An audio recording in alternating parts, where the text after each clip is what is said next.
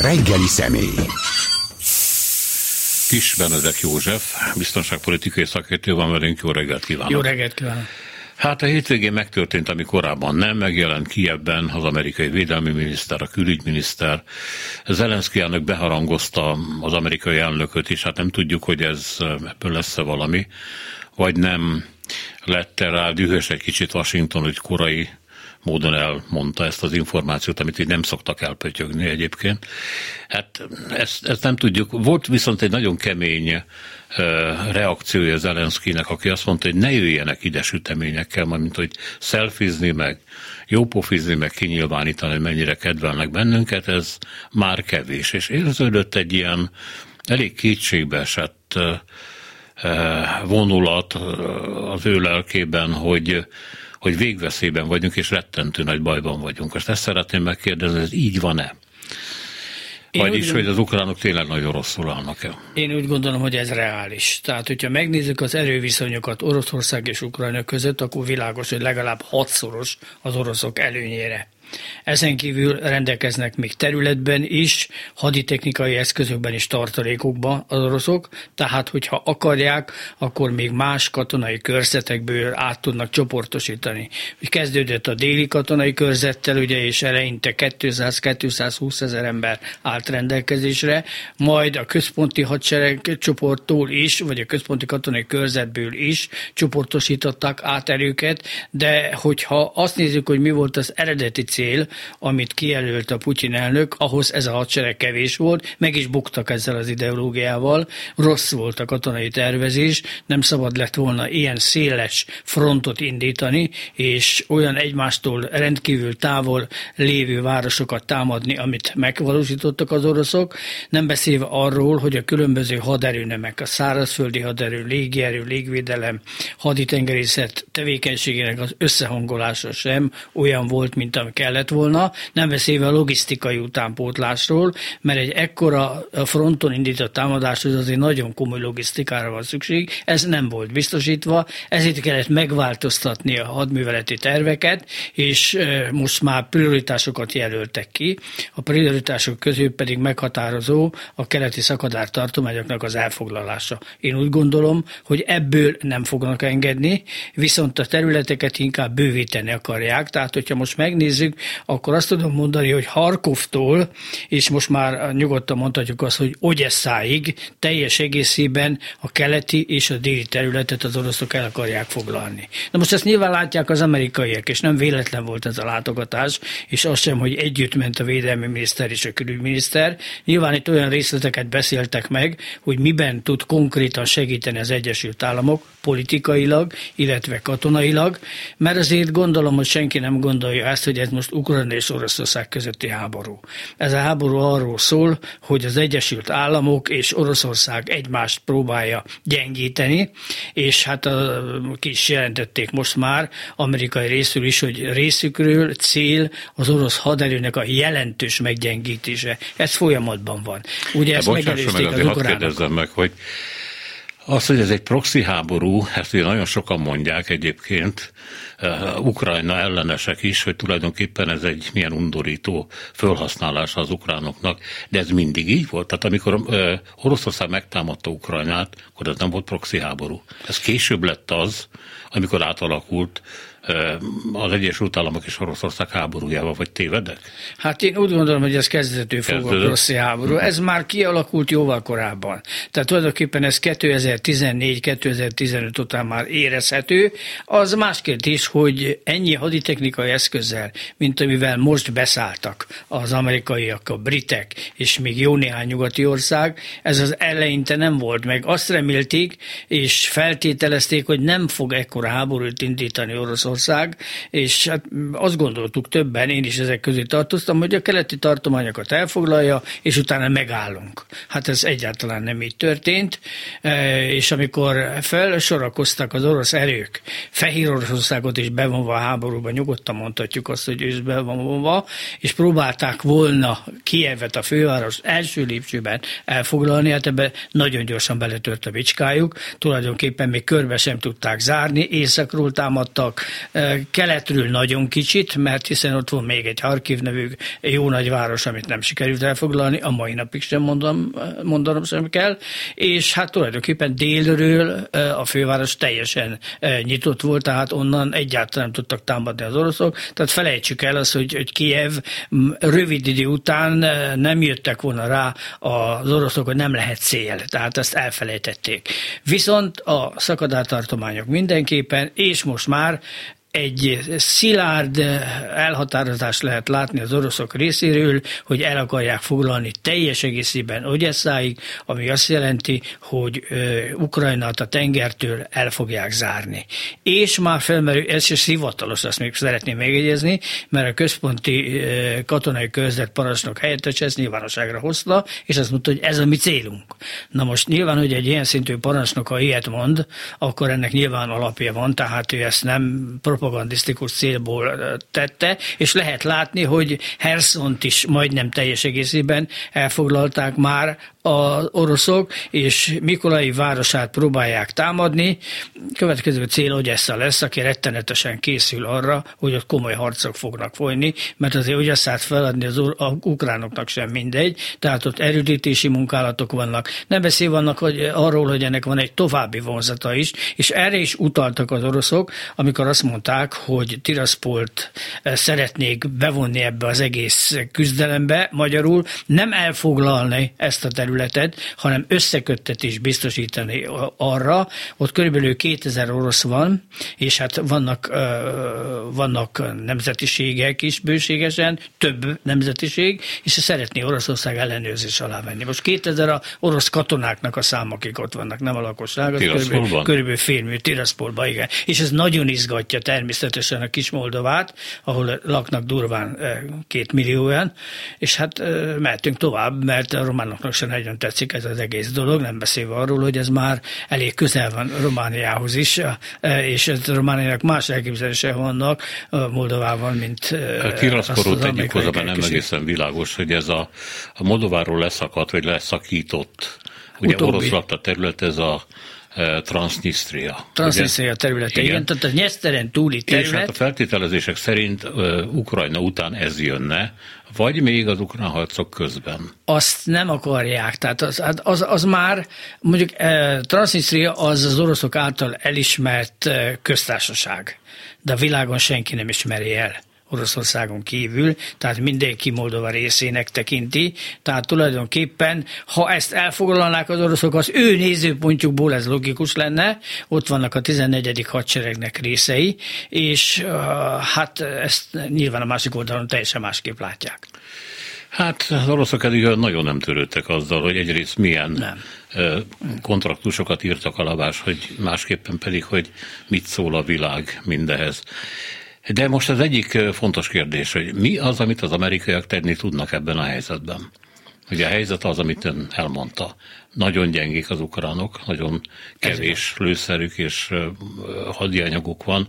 A katonai utánpótlásuk egy gyakorlatilag szinte kifogyott, mert úgy értem, hogy a fölkészített harcedzett katonákról beszélünk.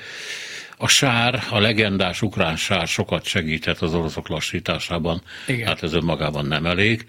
Mit tehet itt Amerika? Mert Amerika meg Amerika se veszített, nem csak Putyin nem veszített, de Amerika se. Ez egy olyan proxy háború, ahol az Amerikai Egyesült Államok nem engedheti meg, hogy ezt a háborút Oroszország megnyerje. Ha Oroszország megnyerni ezt a háborút, akkor az azt jelenti, hogy óriási nagy veszteség az amerikaiaknak. Tehát ez tabu kérdés. A orosz részéről vizsgálva a kérdés, azt lehet látni, hogy ők is ugyanebben a helyzetben vannak. Tehát nem engedhetik meg maguknak, hogy ezt az egész ukrán háborút, amit most már e, 60, több mint 60 napja folytatnak, ők ezt elveszítsék. Tehát ez arra enged következtetni, hogy folytatják a harcot. A amerikai részéről kérdés volt az, hogy mit lehet tenni. Hát a politikai támogatás rendben van, ebben benne van az ENSZ-től kezdve a szövetségi rendszernek a kihasználása, ezen kívül pedig hát nagyon kemény katonai támogatást kapnak. Tehát a katonai támogatás alatt azt értem, hogy most már nem csak páncéltörő fegyvereket, illetve légvédelmi kézi eh, légvédelmi fegyvereket adnak, hanem tüzérségi eszközöket, szó van harckocsik átadásáról is, nem az amerikaiak adják, hanem mondjuk például Csehország, meg akinek, Németország, akinek van T-72-es harckocsi, amit tudnak használni a ukránok azonnal. Ugyanez vonatkozik a MiG-29-es repülőgépekre, nem kell különösebb kiképzés, és ne felejtsük el, hogy Ukrajna a NATO partnerségi program része. Tehát az ukrán katonákat már évek óta képzezik ki különböző nyugati fegyvereknek a felhasználására. Most pedig a háború alatt még több ukrán katonát visznek el Amerikába, és ott készítik fel őket fegyveres küzdelemre, illetve haditechnikai eszközök felhasználására.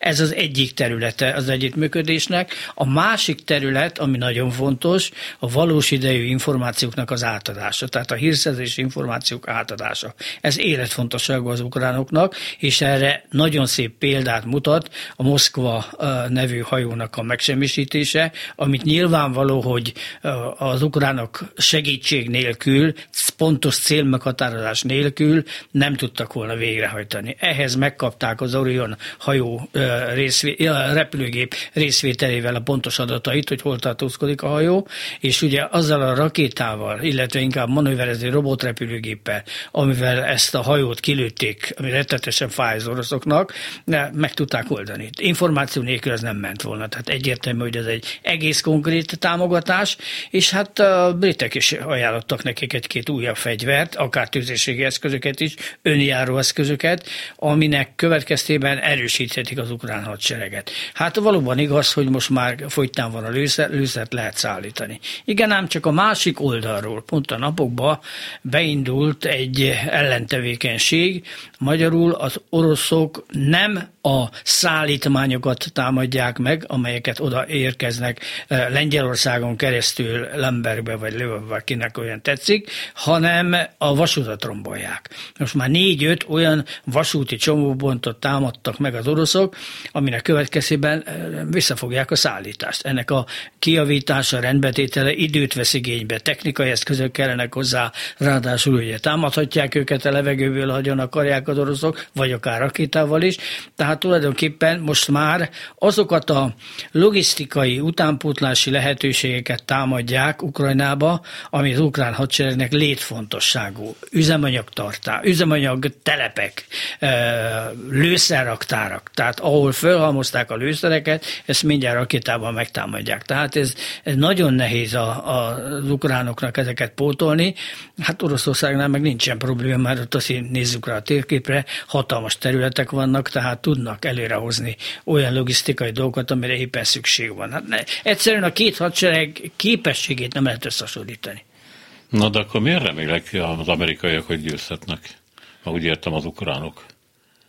Hát minden ez ellen szól, el se jutnak ezek az eszközök az ukránokhoz. Eljutnak, nincs elég emberük, hogy használják. Hát olyan Igen. méretű túl erőben vannak Igen, de kapnak biztatást, én úgy látom nyugatról, hogy csak folytassátok hát kapnak biztatást, tovább. de ez, csak ez, arra elég, hogy a háború elhúzódjon. Ez az egész háború teljesen értelmetlen. Tehát azt hiszem, ez nem is ez nem, kérdés, nem, kell, nem kell vitatkozni, sem értelme nincsen. Ebbe csak vesztesek lesznek, mind a két hadsereg, illetve gazdaság legyen, meggyengül, nem beszélve az emberi borzalmas szenvedésekről. Nézzük meg azt, hogy városok, városrészek, települések majdnem a földdel egyenlővé tették most már Ukrajnába, és hát tulajdonképpen ezen mindkét ország nagyon sokat veszít. Oroszokra se lehet mondani, hogy nagyon jó járnak ezzel, mert ez az orosz gazdaság is merül. Tehát nekik is azért kellene utánpótlás, és hát azt sem szabad elfelejteni, hogy a oroszoknál azért még vannak tartalékban hadi eszközök, amiket föl lehetne használni, Egyelőre ők várnak, nagyon óvatosan merem ezt kijelenteni, de a korszerű eszközöket félreteszik egy olyan lehetőségre, hogy összecsapás alakul ki, ne legyen is. ilyen a NATO és uh-huh. Oroszország között. Tehát az oroszok így, így gondolkodnak. Többféle köztársaság, vagy úgynevezett népköztársaság is szeretik. Kialakításáról van szó, ugye Herszonban is, Herszon környékén.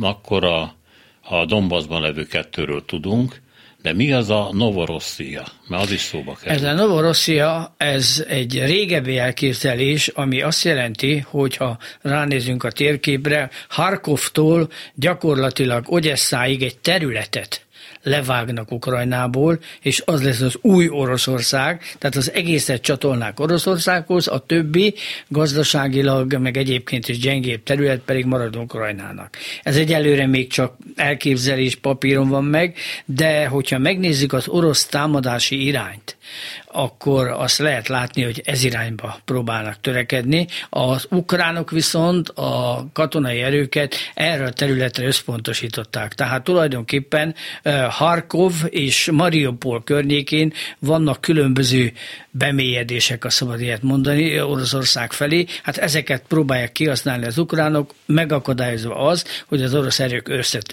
előre törjenek, és itt is ők orosz részről most az látszik, hogy konkrét harcászati irányokat jelöltek ki, összpontosítva arra, hogy területeket zárjanak el, bekerítsék az ott lévő ukrán erőket, felszámolják, és attól kezdve a terület az övék is. Ezzel a vonalon haladnak tovább, egész a Novorosszia határ e, megoldásaig, és ezzel gyakorlatilag ketté vágnák, ha ez megvalósulna Ukrajnát, és lenne talán két Ukrajna, az egyik Oroszország, a másik pedig maradna Ukrajna. Egy amputált Ukrajna. Amputált Ukrajna, igen, ezt is lehet mondani, és hát a politikai oldalról nézve a kérdés, azt lehet látni, hogy az oroszok azt tervezik, mint amit a szakadár tartományokban, bocsánat, előtt a Krimbe is csináltak, népszavazás, lakosság jelentős része Oroszországra szavaz, és attól azt mondják, hogy a legmagasabb szint a népakarat érvényesül, ez a terület Oroszországhoz tartozik. Na most ez elég nehéz, nehéz lesz kivédeni ukrán részről. Egyébként pedig azért meglehetősen sok orosz lakik ezeken a keleti területeken, hát most nem, nem csak a, a két szakadár köztársaságra gondolok, hanem többire is. És az sem véletlen, hogy Herson környékén is próbálják a területet, az elfoglalt területet növelni, és egy olyan helyzetet kialakítani a terepen, hogy na most itt megállunk, népszavazás, és csatoljuk Oroszországhoz. Ez, ez a Novorosszia, ez nem egy buta, most orosz nézőpontból mondom, nem egy buta elképzelés, mert ezzel nagyon szépen el tudnák vágni Oroszországot, és megfosztanák annak a területétől, ami, ami pillanatnyilag uh, Ukrajnához tartozik, meg lenne oldva, de ezt amúgy is megoldják a Krim vízellátását. Tehát azt semmiképpen nem fogják engedni az oroszok, ezért van ez a nagyon kemény harc, mondjuk például Mariupol város elfoglalása érdekében. Hát most már el lehet mondani nyugodtan, hogy olyan 90-95 százaléka orosz kézben van, ugyanakkor azt is mondják az ukránok, hogy ez még nem felel meg a valóságnak. Hát ezt ellenőrizni nagyon nehéz, mert nem tudjuk, hogy hányan tartózkodnak a különböző föld alatti létesítményekben most már hetek, sőt hónapok óta. Igen, tehát ugye a Krim vízellátása korábban a háború előtt az ukránoktól függött, és az oroszok ezt akarják ezt megakadályozni, hogy az állapot visszaálljon. De mi az, ami, ami lehetővé tenni az ukránoknak, hogy ezt a tervet megvalósítsák? Még egyszer, arra, hogy visszatérek ehhez a kérdéshez. A, a nyugati, a nyugati Hát ez az egész, tehát a keleti tartományok és a déli rész elszakítása, hát, elvágás, Novorosszia kialakítása. A, a hadianyag el se fog jutni az ukránokhoz, vagy nagyon-nagyon nehezen. A harcoló egységük kevés marad, oroszok hát, mindig tudják pótolni hadierővel, emberanyaggal. Ezt saját. a területet az oroszok mindenképpen meg akarják szerezni. Tehát ez, ez nem vitatható. Bejelentették azt már az elején, amikor a Putyin azt mondta, hogy mi a célja ezzel a nem háborúval, ezt nem szabad kimondani, különleges művelettel. A világos célja az, hogy az ukrán hadsereget meggyengítsék, amire azt tudom mondani, hogy sikerült tehát ez már alaposan a meggyengítésre került. Az oroszoknak egyértelmű a cél, hát egyrészt a lakosság miatt, a lakosság összetétel miatt, de ez a kisebbik probléma, nagyobb probléma az, hogy kiváló földterület van ott, ott volt a szovjet, hadi, a szovjet hadiparnak és a szovjet iparnak a központja, ugye ez egy nagyon, nagyon iparosított vidék volt, bár most már eléggé lepusztul, de attól függetlenül megnézzük például Mariupolba ezt a ezt a hatalmas gyárat, ami gyakorlatilag két budapesti kerületnek felel meg csak a gyár, azért az Közép-Európa legnagyobb fém megmunkáló, vagy fém gyártó üzeme, hát nekik ez nagyon fontos lenne. Tehát ez, ez elveszíti Ukrajna, bár most már nyugodtan mondhatjuk, hogy elveszítette Ukrajna, mert a város az már orosz ellenőrzés alatt van. Tehát nekik ez orosz nézőpontból rendkívül fontos. Hát az ukrán nézőpontból meg értető, hogy ez a gazdag területet szeretnénk megtartani saját maguknak. Na de ebből az következhet, hogy Amerika a saját céljai tekintve nem győzhet. Tehát itt győzelmet az elszakított területek felmutatásával egyedül Putyin mutathat be. Hát a sikerül neki elfoglalni, csak nem engedik. Tehát az amerikaiak megtesznek mindent annak érdekében, hogy ez a Novorosszia ne valósuljon meg. Ezért küldik a haditechnikai eszközöket. Ami nem jut el az ukránokhoz. Eljut el, hát nem lehet azt mondani, hogy nem jut el, mert hát azért küldenek ők olyan légvédelmi rendszereket is, amiket föl tudnak használni az ukránok, és hát azért az oroszoknak is van ott még egy-két feladatuk, hogy ezt megvalósítsák. Tehát ez, ez a Novorosszia, ez inkább, inkább elméletben létezik most, mint gyakorlatban. Még ettől, ami a realizálást illeti, nagyon messze vannak az oroszok. Milyen gyorsan tudnak haladni az oroszok? Lassan nem gyorsan.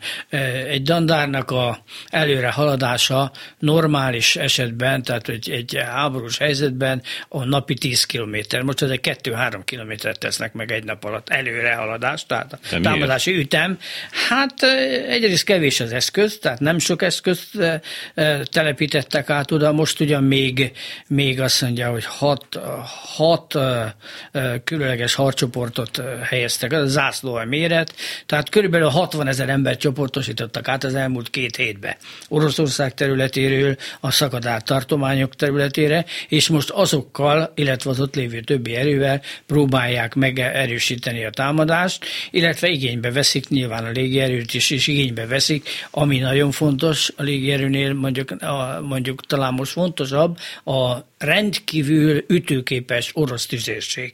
Tehát az MLRS rendszereket, ami azt jelenti, hogy önélló tüzérségi eszközök, területtűzre alkalmazzák, és tulajdonképpen ez kicsit hasonlíthat ahhoz, amikor az amerikaiak szőnyegbombázást hajtottak végre vietnami háború idején. Tehát gyakorlatilag kőköven nem marad, mhm. letarolnak mindent, iszonyatos jó eszközeik vannak, sok uh, fajta lőszer, és öt lőszer nekik azért van. Na most az amerikaiak viszont az ukránoknak fognak adni ilyen rendszert, önjáró tüzérséget is küldenek, és speciális lőszereket. Lőszerek, lőszerek azok nem egyformák, nagyon sokfajta van. Kérdés az, mire élőerő ellen akarom használni, fal bontásra akarom használni, haditechnika eszközöket akarok rombolni, erre mind más lőszer van, és hát az amerikáknak van ilyen, és ilyeneket szállítanak az ukránoknak. Tehát ezzel rettenetes sok bosszúságot lehet okozni az oroszoknak. Nem véletlen mondják az oroszok azt, hogy ők ezt nem tudják elfogadni, hogy a nyugatiak rengeteg haditechnika eszköz szállítanak Ukrajnába. Ez egy fájó pont nekik. Az egész érvelés, hogy tudnélik, miért harcol Amerika az utolsó ukránért? Ez mondom egy nagyon szélsőséges megfogalmazása a helyzetnek, de ön azt mondta, hogy van benne valami. Igen. Ez, ezzel szemben azt szokták mondani, hogy senkinek nincs joga megmondani egy országnak, meg egy nemzetnek, hogy kitartson, vagy adja meg magát. És ami eddig látszik, az, és ebbe Amerika semmit nem tudott volna csinálni, ha az másként van, az azt látszik, hogy ki akarnak tartani. Ami egészen fantasztikus, nem tudom, persze nem látunk bele a dolgokba, de nem, nincsenek tömeges átállások, hogy nincsenek, nincs arról szó, hogy városok, falvak tömegesen adnák meg magukat az oroszoknak. Egyáltalán nincs. Sőt, sőt, nagyon keményen ellenállnak. De ez, hát, akkor, akkor ez mégsem egyszerűen csak egy proxy háború, hanem Ukrajna ezt kívánja lejátszani, le akarja játszani ezt a meccset. Ez több, mint proxy háború ez tulajdonképpen az aszimmetrikus küzdelemnek az a válfaja, ahol minden eszköz bevetnek. A proxy háború szerint, hogy helyettesítő háború, tehát igen. valaki harcol, valaki igen, helyen. Igen, igen. Itt viszont benne van a diplomácia, benne van a gazdaság, benne van a katonai erő, benne van a kultúra, sok minden benne van, és ezeket alkalmazzák a másik fél ellen. Ez tulajdonképpen erről szól. Az ukránok ugye tekintettel arra, hogy kiváltak ők ugye a Szovjetunióból, és önálló ország, rendkívül büszkék arra, hogy ők önálló önállóak. És ezt az önállóságot meg is akarják tartani, ennek érdekében sok mindent megtesznek, és, és ugye, hát ne felejtsük el, hogy saját hazájukat védik. Tehát nagyon elkötelezettek az ukránok, jól megy a propaganda, ukrán részről, tehát ők, ők azt mondják, hogy ha elveszítjük a hazánkat, akkor vége van Ukrajnának, és el lehet felejteni ezt az Meg Európának Ukrajnának. is mondják, igen. E, igen, ez már, ez már egy kicsit keverési a dolgoknak, de hát tudjuk azt, hogy a, az információs hadviselés is rettenetes módon e, zajlik ebben a háborúban, sok szempontból, mindkét fél alkalmazza, és ebből a szempontból nem tennék nagy különbséget az orosz és az ukrán gondolkodásmód között, természetesen mindeket kettő más-más célral kerül alkalmazásra, de azt azért lehet látni, hogy a elkötelezettség Ukrajna részéről a győzelemre, illetve a háború folytatására sokkal nagyobb, mint ez oroszok részéről. Hát oroszok, mm, orosz katonák nem is mondhatják azt, hogy háború van, egy különleges műveletet hajtunk végre, aminek ugye hát mondjuk meg az lehet a célja, hogy közben, megvédjük de... a hazánkat. Igen, na most a mai fiataloknál nem ez a jellemző, hogy nagyon szeretnének katonáskodni, és főleg meghalni. És az oroszoknál is divat. Tehát ők úgy vannak, és valahol, valahol az emberekben benne van az, hogy most nekünk miért kell a volt Szovjetunió területén lévő embereket megtámadni és megölni? Vagy ott azért elég sok orosz van még most is. Most a saját embereinket fogjuk írtani, tehát ez, ez ha eljut egyáltalán az orosz katona tudatáig, akkor azért elgondolkodnak, hogy kell ez nekünk. És azért Oroszországban is vannak olyanok, azt mondják, hogy most mire jó ez? Nem, a, nem Ukrajna a mi fő ellenségünk. De akkor miért a sok kegyetlenkedés? Ez van, egy, van, egy, van egy magyarázat, ez a BBC fölmérése szerint, a, aki megvizsgált, egyébként beazonosítható, meghalt orosz katonáknak a nemzetiségét nézték, meg területet, ahonnan jöttek, sokkal kisebbségi, a búriát, déloszét, stb.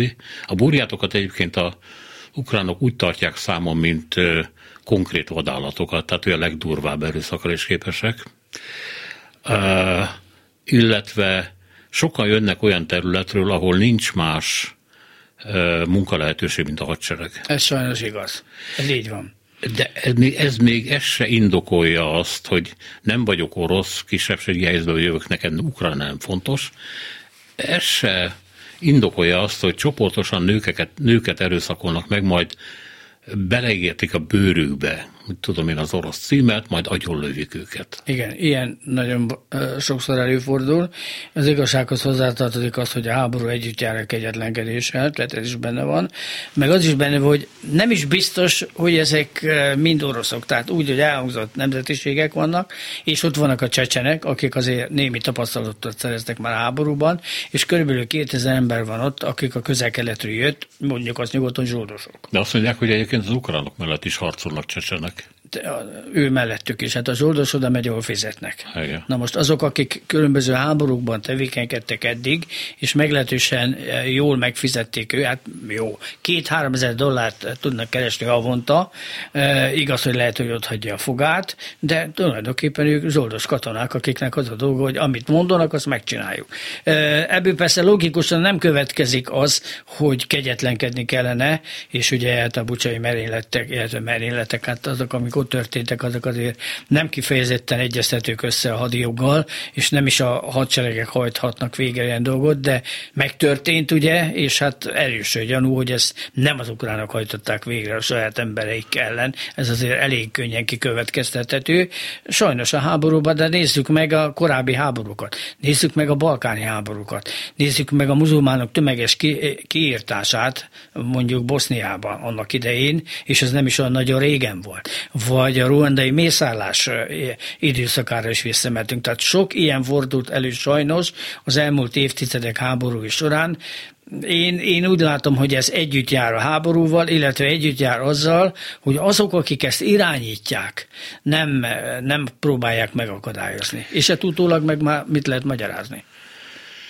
Mik azok az acéltüskék a bucsai halottaknak a testében. Tehát találtak egy csomó igen. olyan, mint egy ilyen hosszú szögek lennének, és mint a nem golyóval végezték volna ki ezeket az embereket, hanem ilyen tüskéket Nyíl, Nyílszerű dolgok, amik belemennek az emberi testbe, és belemegy jó néhány egy testbe, akkor az nyilván mentetet is meg fog halni, vagy azonnal meghal, attól függ, hogy milyen szervét éri, és hát tulajdonképpen a speciális lőszereknek egy változata, aminek az a, az a célja, hogy minél több embert tudjanak megölni és viszonylag olcsó három, mert nem egy olyan borzasztó. Ez olyan, mint, ezek, ha... bocsánat, olyan, mint amikor a vadlibák repülnek, mert, mert hogy mondjam, nem, nem tekintik az embereket, az ukránokat, ezek a katonák, akik ezt megcsinálják másnak repülnek a vadlivák, és söréttel fölé. Igen. Igen. ugyanez, csak ez... Minél csak többet talál. Így van, minél több. Vaktyúk is talál szemet, Bravo. szokták ott mondani. Igen. Ez egy borzalmas dolog, ugye egyébként, tehát ugyanaz, mint amiket, mint amiket látunk a kazettás bombák esetében, hogy ugye hol kell a kazettás bombának robbanni, másfél méterre, egy méterre a föld fölött. Ő az nem, nem vág semmiféle lukat, hanem másfél méterre robban, szétszóródnak a különböző fém alkatrészek, és minél több ember dőlnek meg. Ennek az a cél, célja, megfélemlítés, másik minél több embernek a, a megölése, ráadásul a harcok után ezek nagyon sokáig maradnak a földön, még össze nem gyűjtük ezeket, és hogyha valaki hozzányúl, akkor az felrobban. Tehát egy második robbanás is bekövetkezhet, ami szintén hát nem kifejezetten jó az emberi szervezetnek. Szekontán gyilkosság. Ez spontán gyilkosság, igen. igen. Ami, ami a területek lepusztítását illeti. Ugye a déli katonai körzet parancsnoka lett a, a speciális műveletek vezetője. vezetője igen. igen. Egy igazi gyilkos, és úgy is hívták, hogy szíriai mészáros, ott fejlesztette ki azt, hogy szét kell lőni mindent, tehát izzé porrá a városokat. Ha közben meghalnak az emberek, az se probléma, de spricceljenek szét, ezt csinálják. Most. Ezt csinálják most a szabadát csinálják. Ugyanezt. Igen. Ugyanezt. Tehát gyakorlatilag az országban több millió ember kóborol, akinek nincs otthona, és próbálja meghúzni magát valahol. Azokról beszélünk, akik nem jutottak ki a határokon túlra. Ez kifejezetten emberírtás. Igen. Ezek a műveletek, amiket most csinálnak, Hát az biztos, hogy ezen a területen nem lesz ellenállás, bár katonai szempontból azt az el kell mondani, hogy a lakosságot felszólították a szakadár tartományokban most, egy hete, hogy amilyen gyorsan lehet meneküljenek, hanyatomlok adják el a helyet, mert jönnek ezek a tüzérségi eszközökkel alkalmazott szőnyegbombásszerű támadások, aminek során ugye gyakorlatilag kőköve nem maradt. Tehát nincs Na esély a túlélésre. Szétlövik azt a területet, azokat a városokat, amiket el akarnak majd csatolni? Igen. Majd felépítik. Igen. Majd felépítik, de ott ne legyen ember ne legyen ember, és ezért jelentették be, hogy menjenek el onnan. Egyébként logika, logikai szempontból nem, nem érthető meg könnyen, de mégis megérthető, mert orosz szempontból viszont kevesebb a veszteség. Hogy most a másik oldal mi történik, az bocsánatot kérek, kit érdekel. Meghalnak az ukránok, az legyen az ő bajuk. De hát nem, a háború nem a sportszerűségről szól, azt azért tudjuk. Ami a Fekete-tengertől való elvágás stratégiáját illeti, ez ennek mi az oka? Mert nem arról van szó, hogy Oroszországnak nincs elég tengeri kikötője, és hogy a flottáját nem tudja szabadon mozgatni a Fekete-tengeren, hanem ez az ország teljes kivéreztetése, mert Igen. ugye a gabona szállítmányok azok a tengere jutnak el, mondjuk Észak-Afrikába vagy máshova, vagy egyik jutottak a, el. Így van, egyik a gabona. Tehát egyszerűen a megmaradt, amputált Ukrajnának a kiéheztetése, egy második holodomor, ugye 30-as évekre emlékezve, Igen. aminek szintén sok értelme nincs. Abból a szempontból van értelme, hogy ezzel gyakorlatilag az ukrán gazdaságot teljes egészében, teljes egészében jelentős részben padlóra küldik. Tehát, hogy országnak, ha van tengeri kiárata, akkor azért az biztosít halászati lehetőséget, biztosít különböző export-import lehetőségeket. Na most ezt el lehet felejteni az ukránoknak. Ez az egyik dolog. A másik dolog pedig az, és ez is egy nagyon lényeges szempont, hogy itt két tengertől vágják el őket. Az, az, az Azovi És a Fekete-tenger. Igen. Na most kíváncsi vagyok, hogy hogyan fognak erre majd reagálni a Fekete-tenger többi országai, Romániától kezdve Törökországon át, amik ott vannak még, hát nem nagyon tetszik nekik, és a törökök, törökök most már lezárták a Boszporuszt, lezárták a Dardanellát, az orosz hajók előtt, azok nem mehetnek, tehát az oroszok, vagy a törökök is úgy vannak, hogy azért nem szeretnék, hogyha egy katonai felvonulási területté válna a Fekete-tenger, és ennek érdekében nyilván a románok is, meg a bolgárok is fognak lépni, amerikai meg nagyon odafigyel erre a területre, de, de tulajdonképpen ez egy óriási veszteség lesz Ukrajnának, ha a tengertől elvágják. Gazdasági szempontból is, meg egyéb oldalról is. Hát, hát ha megnézzük például Ogyesszát, ami egy üdülőhely, nagyon szép, kellemes üdülők vannak, ma még, ma még, igen. Ha ez folytatódik, akkor elfelejthetjük Odesszát is, mint üdülő területet, és mint szép város, és mint kereskedő város, mert azért annak elég nagy a kikötője. És ez már azért izgatja a többieket is. Tehát nem véletlen, nem véletlen az, hogy a románok kérik azt, hogy minél több erőt csoportosítsanak át az amerikaiak erre a területre, és azért megjelentek már az amerikai hajók is ott a térségbe, illetve mindig is voltak, de most többen vannak, földközi földközi tengeren is anyahajó különítmények vannak, föl vannak szerelve nagyon komoly fegyverzettel, elsősorban ugye e, Tomahawk e, manőverező robotrepülőgépekkel, aminek, e, ami azt jelenti, hogy ha szükséges, akkor ezeket bevetik.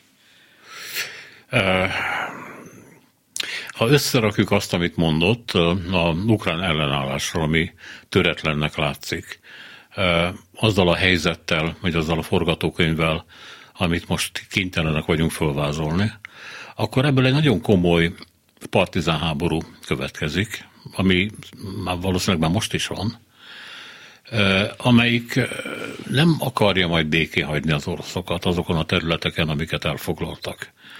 És ez a partizán háború, ez nagyon gyilkos tud lenni, mert a reguláris hadseregek nem sok mindent tudnak ez ellene tenni, ezért olyan ezért olyan brutálisak, ha elfognak egy partizánt, mert nagyon sok kárt tud okozni. Én úgy gondolom, hogy ezzel reálisan számolnak. Tehát, hogyha véget érnek a reguláris harcok, reguláris erőknek a harcai, akkor ezek át fognak menni gerilla háborúba, és eh, mondhatnám, az vietnamizálódik, vagy Afganiszt, eh, olyan lesz, mint Afganisztán ez az egész Mármint helyzet. az ukránok mennek Mármint az ukránoknál, igen, és hát ennek a végét nem lehet látni, mint ahogy ö, eh, többi esetben is nagyon sokáig tartott, tehát nem úgy van, mint hogyha befejeznének a háborút, majd utána lesz egy békeszerződés. Hát itt egy mérhetetlen gyűlölet alakult ki a lakosság között, ami azt jelenti, hogyha gerilla harcot kell folytatni, az emberekhez fognak csatlakozni. Ráadásul ugye már ezen a területen vannak tapasztalatok, fognak embereket toborozni, és nem hagyják nyugodtan békében azokat az embereket sem, akik mondjuk például orosz szoralom alatt vannak. Hát látjuk, eddig is láttuk ugyanezt a tevékenységet a két szakadát tartományban, és ez 2014 óta folyamatos. Hát ott azt azt se felejtsük, arra keveset beszélünk, de tulajdonképpen a oroszok közül durván 14 ezeren haltak meg az ukránok támadása következtében a szakadár tartományokban. Miért tételezzük fel, hogy a jövőben ez nem folytatódna hasonló körülmények között az oroszok által megszállt területen? Semmi De azért polgárháború volt, tehát ukránok is haltak meg, nem? Vagy Ukrán, kevesebben? Ukránok is haltak meg, persze, hát az oroszok válaszoltak, tehát ezeket Azért általában mondom. nem hagyták válasz nélkül, de hát születtek megállapodások, a Minszki Egyezmény, a normandiai négyeknek a megállapodása, nézzük meg, hogy mit tartottak be belőle gyakorlatilag semmit. Uh, ott volt az EBESZ mind a két oldalon, ukrán oldalon és meg orosz oldalon. Mind a kettő megszűnt, hazamentek az emberek, tehát itt egy teljesen új helyzet fog kialakulni, és hogyha valamikor kialakulnak a végleges határok, oda nemzetközi erőket kell telepíteni. Az én megítélésem szerint ez nem lehet NATO erős, nem lehet EU-s, de, de lehet ENSZ, illetve lehet EBESZ. Majd eldöntik az okosak, hogy ez hogy legyen. Sokra, de ez még sokra nem menne. Igen. A másik, amit meg kell, kellene magyarázni, az emberek elrablása és áttelepítése Oroszországban. Igen. Gyerekek elrablása és áttelepítése Oroszországba új törvény hozátala, hogy ezeket a gyerekeket orosz családok befogadhatják, örökbe fogadhatják. De most innen nézve, ez körülbelül olyan, mint amikor ön azt mondta ebben a beszélgetésben valamikor, hogy az egész háborúnak nincs értelme. Hát ennek sincs, Ez még kevésbé. Ez minek, minek csinálják? Hát, Miért rabolnak gyerekeket és viszik el őket? Lakosság megtörése, emberek megtörése, és minél több ember legyen orosz területen. Ugye ott jobb élni orosz területen, mert minden van. Lehet vásárolni, lehet iskolába járni, és növeljék az orosz lakosságnak a számát. Hát ez ideológiailag meg lehet magyarázni. Egyébként egy nagyon, nagyon sportszerűtlen és egy durva játék, de ez folyik most Mariupolba. Mariupolból az embereket, akik kihoznak a kazamatákba, akit csak le, aki nem fasiszta, orosz megítélés alapján. Tehát nincs rajta a horogkereszt mondjuk a testére rátetoválva, mert azt kivégzik azonnal. Tehát itt, itt nincs, nincs miről egyezkedni. A gyerekeket próbálják összeszedni és viszik Oroszországba. Felnőttek között is, civil lakosság között, aki azt mondja, hogy megadom magam, felemeli a kezét, akkor irány Oroszország. És akkor ott fogják őket tartani. Sebesülteket természetesen hova tudnák vinni, mint Orosz Oroszországba, van, aki nem is tud róla, hogy most őt hova viszik, és Elvisznek arra ébredt, hogy Oroszországban Oroszországba, akiknek korábban lelőtték a feleségét, megölték a gyerekét vagy az anyját. Ez az ember soha nem lesz orosz. Biztos, hogy nem lesz orosz, de Tehát mi értelme van annak, hogy telepítenek a saját hátországukba ellenséget? Az égvilágon semmi értelme nincs. Tehát ezt, ezt én sem tudom megmagyarázni, de ezt csinálják az oroszok azt csinálják az oroszok, majd átnevelik. Hallottunk már mi átnevelő táborokról, ugye korábban is. Biztos, hogy nem válik igazi oroszá, de hát tudjuk, hogy a két nép azért egymástól szokásokban, kultúrában, sőt, uram, bocsánat, nyelvben sincsen borzalmas messze, hogy ne tudnának, és elmagyarázzák nekik, hogy ti Ukrajnában nem tudtok élni. Nagyon nagy szegénység van Ukrajnában, itt azért jobban fogtok élni. Van egy másik dolog is, ami eh, bennem a elejétől kezdve motoszkál, hogy, hogy eh, ugye van bennünk ez az 56-os sérelem, Igen. hogy vártuk az amerikaiakat, és nem jöttek. De nálunk nagyon gyorsan lett vége ennek a történetnek, tehát nem volt idő az eszkalációra, és ott az amerikaiak világosan megmondták az első perctől kezdve, hogy nem jönnek, csak hát a Szabad Európa Rádió kicsit másképpen fogalmazott, Persze. és ezzel félrevezetett egy egész országot. Itt a nyugat azonnal beavatkozott, azonnal segített, pénzt adott, fegyvert, élelmet, gyógyszert, mindent. Tehát ezt meg lehet mondani mindent. És több millió menekültet fogadtak be. Ez is hozzátartozik a dologhoz. De az ukránok sokáig, minél tovább tart ez a harc, annál inkább elhitethetik magukkal, hogy győzhetnek, és amikor ez nem történik meg, akkor ezt úgy élik meg, mint a nyugat árulását, mert hiszen a nyugat nem vonult be. A nyugat nem csinált no-fly zone-t. A nyugat nem adott katonát. Semmit nem adott, és ők úgy gondolták, hogy a harmadik világháború már úgy is folyik, tehát teljesen fölösleges ezen, ezen totojázni, hogy akkor most jöhet a NATO, vagy nem jöhet a NATO. Tehát egy mélységes depresszió és csalódás a nyugattal szemben, ez nyugodtan jöhet. Sajnos ez benne van, de az az igazság, hogy most is mi oldalunkról is nézzük meg ezt az egész kérdést, már mint a nyugatiak oldaláról vagy a NATO oldaláról. Ha ebbe beszállunk, akkor abban európai háború lesz. Ha európai háború lesz, ott azért már más erőviszonyok jönnek azonnal létre, eh, sokkal keményebb dolgokkal kell számolni, beleértve az atomeszközöket is, mint ahogy most a orosz külügyminiszter ezt meg is pengette ezt a dolgot. Tehát itt, itt tulajdonképpen mindent el kellene követni, vagy el kell követni a nyugat-európai országok részéről annak érdekében, hogy ne eszkalálódjon a háború.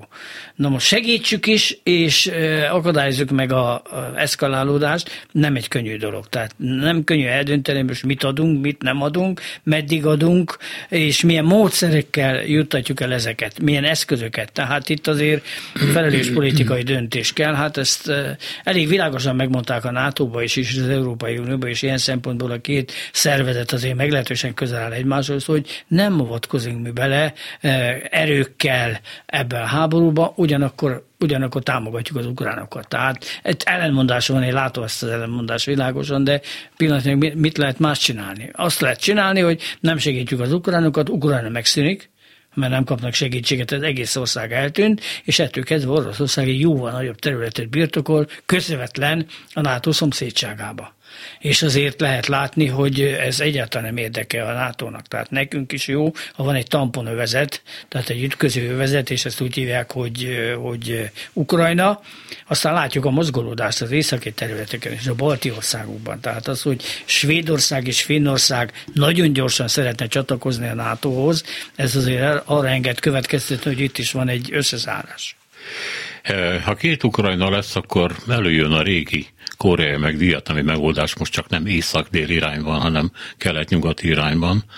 Lesz egy nyugati Ukrajna, meg Igen. lesz egy kereti Ukrajna. Ez is benne van. Ez is benne van a pakliba. És ez a nyugati Ukrajna, ez idővel beléphet a NATO-ba, vagy idővel beléphet a majd európai meg, közösség. Meglátjuk az orosz, az orosz reakciót, mert az orosz stratégia az az, hogy a Orosz Federáció ne legyen határos a NATO országokkal. De hiszen közvetlen. határos már. De más nem tud csinálni. Hát, hogyha Finnország belép, Svédország belép, és akkor a Baltikum határos. ott van, és, és a Baltikum ott van. van. Igen, igen, igen. Tehát, tehát itt, azért, itt azért nagyon át kell gondolni, hogy hol álljunk meg, és hol van a vége. Na ezért van az, hogy ez most egy olyan háború, amire azt lehet mondani, hogy proxy háború tulajdonképpen, és ahogy a ukránok szokták mondani, mi harcolunk a ti nevetekben is. A Nem egy könnyű dolog. Szomszédokat említette. Ez átrajzolja majd a viszonyokat Oroszországhoz, Törökországnak, hát Romániának biztos. De ott van Törökország, ami egy nagyon fura kiismerhetetlen terület, mert ugye NATO tag, egy örökösen sértett, mert az Unióba soha be nem engedett tag, viszont sok pénzt kap azért, hogy a menekülteket tartsa vissza, ezt néha visszatartja, néha ráengedi mondjuk Görögországra, hát ahogy éppen úri kedve vagy a politikája diktálja, és időnként bevonul mondjuk Észak-Szíriába háborúzni úgy, ahogy az oroszoknak az nem tetszik, nagyon nem tetszik, mert egy egészen más erőket támogat. Tehát például Törökország. Mit szól ez a megoldáshoz? Már hát, amennyiben ez megoldás. Törökország elsősorban a saját érdekeit nézi, azt tudjuk, és ő tisztában van azzal, hogy nem lesz része az Európai Uniónak, meg azzal is tisztában van, hogy a NATO szempontjából meghatározó jelentőségű, nem csak azért, mert a második legnagyobb haderővel rendelkezik, hanem azért ott meglehetősen kényes szomszédokkal tartja, vagy nem tartja a kapcsolatot, vagy fogja vissza a menekülteket, illetve Oroszország részéről is van, ahol együttműködnek, van, ahol azt mondja, hogy bocsánat, én nem kívánok együttműködni veletek. Hát erre jó példa az, hogy most a Fekete-tengeren eh, lezárták a Dardanellákat, illetve a Boszporuszt, és tulajdonképpen Törökország egy, egy kettős politikát folytat, meg akar felelni az oroszoknak is, és meg akar felelni az európai, illetve NATO elvárásoknak. Eh, hát két tűz között őrlődik, de tulajdonképpen megteheti, mert Oroszországnak szüksége van Törökországra. És eh, fordítva is ugyanezt el tudom mondani. Tehát itt azért az orosz gáz az Törökország szempontjából is fontos, mert ezt ugye tranzit is, meg fel is használják. Hát azt tudom mondani, hogy ilyen a, ilyen a török politika.